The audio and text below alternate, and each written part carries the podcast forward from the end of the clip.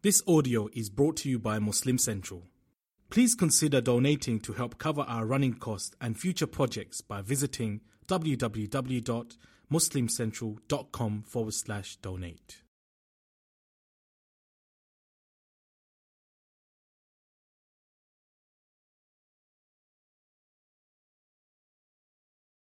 بسم الله والحمد لله والصلاة والسلام على رسول الله وعلى آله وصحبه أجمعين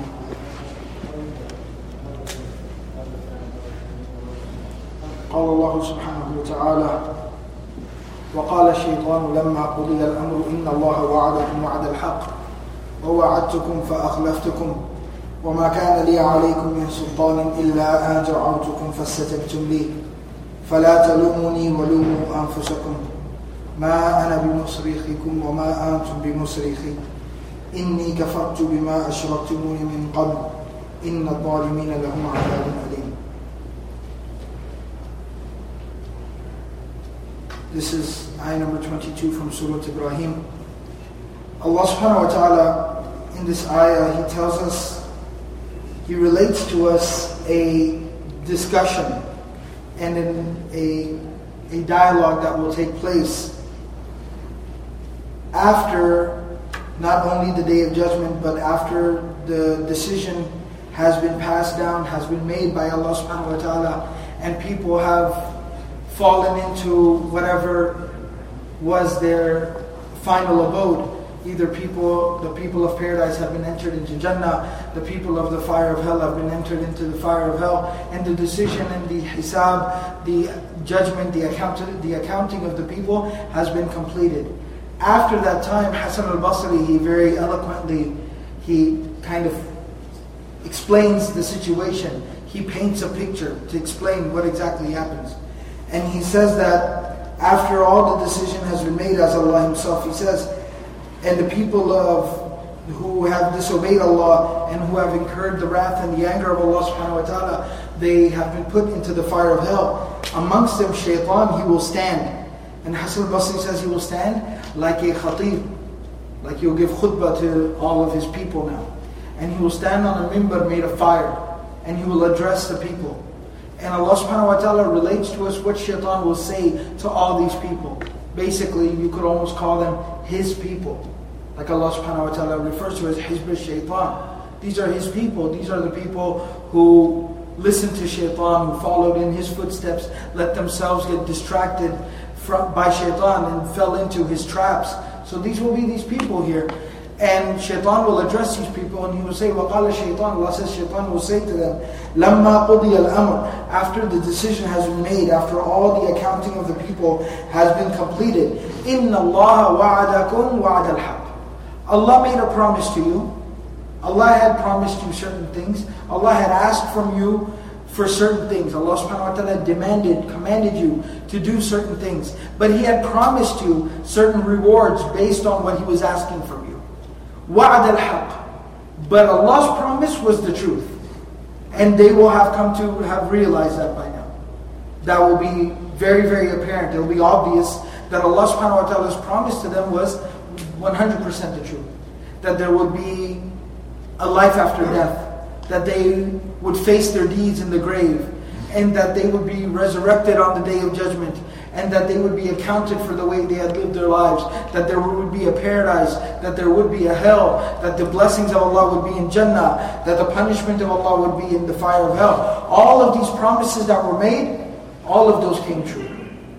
Exactly as Allah has said it. This is shaitan saying. إِنَّ اللَّهَ وَعَدَكُمْ وَعَدَ الْحَقِّ Allah made you a promise, but His promise was true. وَوَعَدْتُكُمْ I also made you a promise. I also promised you certain things. فَأَخْلَفْتُكُمْ But I lied to you. I broke my promise to you. I also told you that don't do this, don't do that. You know, don't follow deen. Don't practice sunnah. Don't pray your salah right now. And you need to do business like this. And you need to hang out with those people. And you need to have these type of illicit relationships. And so on and so forth. You need to cheat that person. You need to slap that person. You need to curse this person. All of these things. I also told you. And I promised you certain things. If you do it like this, you'll make more money. You'll gain more respectability. You'll end up better. You'll have a happy life. You'll never regret it. But I broke my promise to you. I lied to you. My promises were not true. Everything that I told you to do ended with you suffering. And the greatest suffering of all, look where you are today. So he will establish this fact. He'll clearly state, look, I lied to you. Don't come expecting anything from me. Don't make any demands of me. Don't say what happened. The people in Jannah will, they'll, they'll demand from shaitan, where? You're our leader. You promised us certain things. Where are they? Look at those people in Jannah. They're living it up. إن المتقين في جنات وعيون. They have they have fruits and they have the luscious uh, animals of Jannah to eat, and they have these beautiful beddings and beautiful companions and fragrances and luxuries and rest and peace and harmony and tranquility. They have all these things. What about us? Where's our share? What do we get? We listened to you. We followed you. Where's, where's your promises? So he'll tell them, listen, I don't want anyone coming and bothering me, okay? I know I made certain promises to you, but فَأَخْلَفْتُكُمْ I was lying. So that's it. I have nothing to give to you. No refunds, no exchanges. And then he'll say, when those people, when he'll tell this to the people, the people will say, Oh, you ruined us. You did this to us. Look what you did to us. It's all your fault. And they'll scream and they'll yell. They'll even yell to Allah subhanahu They'll scream. Oh Allah, look, shaitan did this to us. It's not my fault, Ya Allah. Take me out of here. I don't belong in here. Shaitan did this. He did this. So shaitan will say, وَمَا كَانَ لِيَ عَلَيْكُم مِّن سُلْطَانٍ Hey, hold on. Wait a second. I didn't force you to do anything. مَا كَانَ لِيَ عَلَيْكُم مِّن سُلْطَانٍ I, I, I didn't have the ability to make you do something. Allah says himself in Surah Al-Hijr that إِنَّ عِبَادِي لَيْسَ لَكَ عَلَيْهِمْ سُلْطَانٍ إِلَّا مَنِ اتَّبَعَكَ مِنَ الْغَاوِينَ Allah subhanahu wa ta'ala says that my slaves لَيْسَ لَكَ عَلَيْهِمْ سُلْطَانٍ You do not have any type of a control over them. You don't have a control over them. You can't make them do something. He's addressing shaitan in, this, in Surah Al-Hijr, like a lot of the places in the Quran, when Allah subhanahu wa ta'ala tells us the incident where He commanded the malaika to make sujud and shaitan, he disobeyed. And then the certain dialogue takes place and Allah subhanahu wa ta'ala um, condemns the shaitan and discards him and removes him from His mercy. So in Surah Al-Hijr, Allah tells shaitan when He says, that I'm going to lead all of them astray. I'm going to come at them from all angles. Another surah in the Quran, Allah says, I'll come from them from the front, from behind, from the right, from the left. I'll come from them at all angles. Come at them from all angles. Allah subhanahu wa ta'ala tells him, In ibadi laysa laka alayhim sultan. You can't control them. Illa except man ittaba'aka min al Except for those lost people, those straying, wandering people who will follow you of their own accord, of their own choice. Those are the people that will be following you. Those people who choose to follow you. So shaitan doesn't have any type of a control. And he'll establish that. You say, I didn't. I didn't force you to. مَا كَانَ لِي عَلَيْكُمْ سُلْطَانٍ I couldn't force you. I didn't have the ability to. إِلَّا أَن دَعَوْتُكُمْ فَاسْتَجَبْتُمْ لِي Except for one thing. دَعَوْتُكُمْ I gave you da'wah. You know, we use the word da'wah. We use it for a very positive sense, of course, rightfully so. But shaitan is saying, I also was giving you da'wah. I was also inviting you in the other direction. I just told you, hey, why don't you think about this? Look at that. Take this into consideration. That'd be really nice. That'd be very fun. That'd be really interesting. I just invited you. I kind of persuaded you. فَاسْتَجَبَتُمْ لِي you were the ones who responded to me.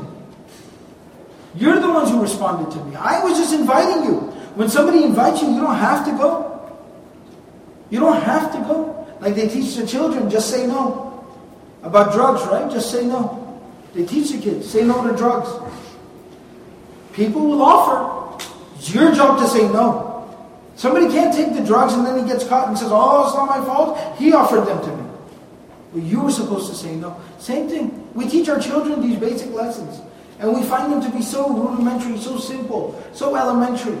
But we forget these lessons ourselves. And this, what I want to explain one thing here is, shaitan is extremely, shaitan is extremely cunning and smart.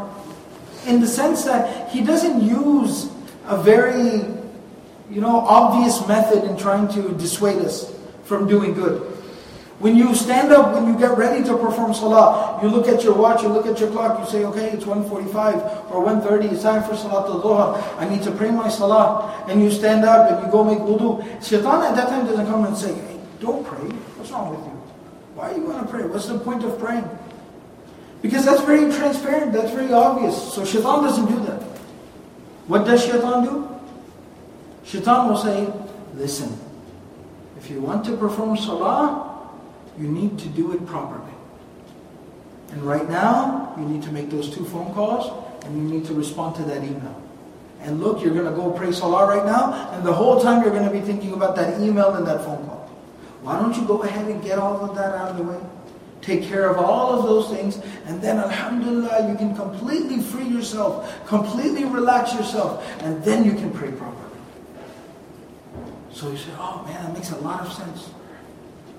So you get on the phone, and one call leads to another call to another call, and then one email leads to another email to checking that website, to checking this, to checking that. and before you know it, it's 5 o'clock, 5.30, Salat al-Asr So this is the approach that Shaitan uses. He doesn't come directly. He doesn't use something very transparent, very obvious. He uses his little tricks and tries to dissuade us. At that time, we have to be able to be strong, set our priorities right, not listen, not fall prey to these tricks. And that's where the guidance of the Quran and the guidance from Allah subhanahu wa ta'ala, the sunnah of the Prophet is our, is our best guide. It's very clear what we need to do. Just follow that. Do exactly that. And you'll always be on the safe side. So shaitan will say, I just invited you. You're the one who responded. You're the one who answered me. فَلَا تَلُومُنِي وَلُومُوا أَنفُسَكُمْ So don't curse me, don't blame me, blame yourselves. This is something very interesting Shaitan is saying here. Of course he's saying after now, it's when it's too late to benefit those people, but the, the blessing is, the beauty, the miracle of the Quran is Allah subhanahu wa ta'ala is delivering it to us right here. Shaitan will say this then, but Allah delivered, to, delivered it to us now and here in the Quran. Blame yourselves. We have to learn to hold ourselves accountable. We can't stop, we can't keep pointing the finger at other people. There's a very important lesson from this ayah. We always blame somebody else for our shortcomings. Oh, brother, you know, we don't pray in the masjid because of they built the masjid over there. So that's that's you have to pray. They built the masjid over there, and or that brother also comes to pray over there. I don't like him. And this imam he prays like this. I'm not. Or always something. It's always somebody else's fault. It's always somebody else's fault. It's never my fault. That's what we have to learn to do. This is what Allah is teaching us in the Quran. Blame yourself. Hold yourself accountable. Even on a bigger scale, in a bigger picture, I don't want to take the discussion in that direction, but even when we talk about the pitiful state of the Ummah, oh, it's all this country's fault, and that nation, that nation's fault, and this people's fault. We're always blaming others. My, my fault. What about us? How much of it is our own fault? Even parents, their children go start running amok. Oh, it's the schools, it's television, it's this, it's their friends, it's the neighborhoods, it's America. Always blaming somebody. What about me? How much of it am I responsible for? So hold yourself accountable. Blame yourself. فَلَا تَلُومُنِي وَلُومُمْ Shaitan is saying, don't blame me, blame yourselves. مَا أَنَا بِمُصْرِخِكُمْ وَمَا أَنْتُمْ بِمُصْرِخِي That I cannot come to your aid in this situation, nor can you come to my aid. Saying, look, we're both in trouble. The word uh, surha that's used here, the word surha, it means to scream very, very loudly when somebody is facing a, when somebody is facing a very very difficult situation, when somebody is in some very very urgent deep problem, when somebody screams really really loudly and extends their voice prolongs their screaming. That's called surqa, like an extreme type of screaming. Like if you saw somebody on fire, how you would scream. Or if your house was on fire, how you would scream. Things like that. You saw you see a snake, how you would scream. So this type of a screaming. But it means here in the Arabic language, the eloquence of it is, it's used also to mean that why would somebody scream like that? They scream like that when they require some urgent help. They require some emergency aid. So here, Allah, this word is being used in the context of, I cannot come to your aid. We're in a very, very urgent, desperate situation. Shaitan is telling them, both of us are sitting here in the fire of hell. But I can't you I can you can't I cannot get you out of it and you can't get me out of this either. ما أنا بمصرخكم وما أنتم بمصرخي إني كفرت بما أشركتموني من قبل and here shaitan does something else. This is kind of what you could almost call the human side of shaitan in the sense of how every person is going to be trying to get themselves out of trouble somehow. How everyone is going to try to deflect the blame and deflect the, the punishment that comes along with it on the day of judgment. Shaitan's doing the same thing here. He'll say, إِنِّي كَفَرْتُ بِمَا شُرْتُمُنِي مِنْ قَبْلِ I completely reject what you are associating with me, what you associated with me before.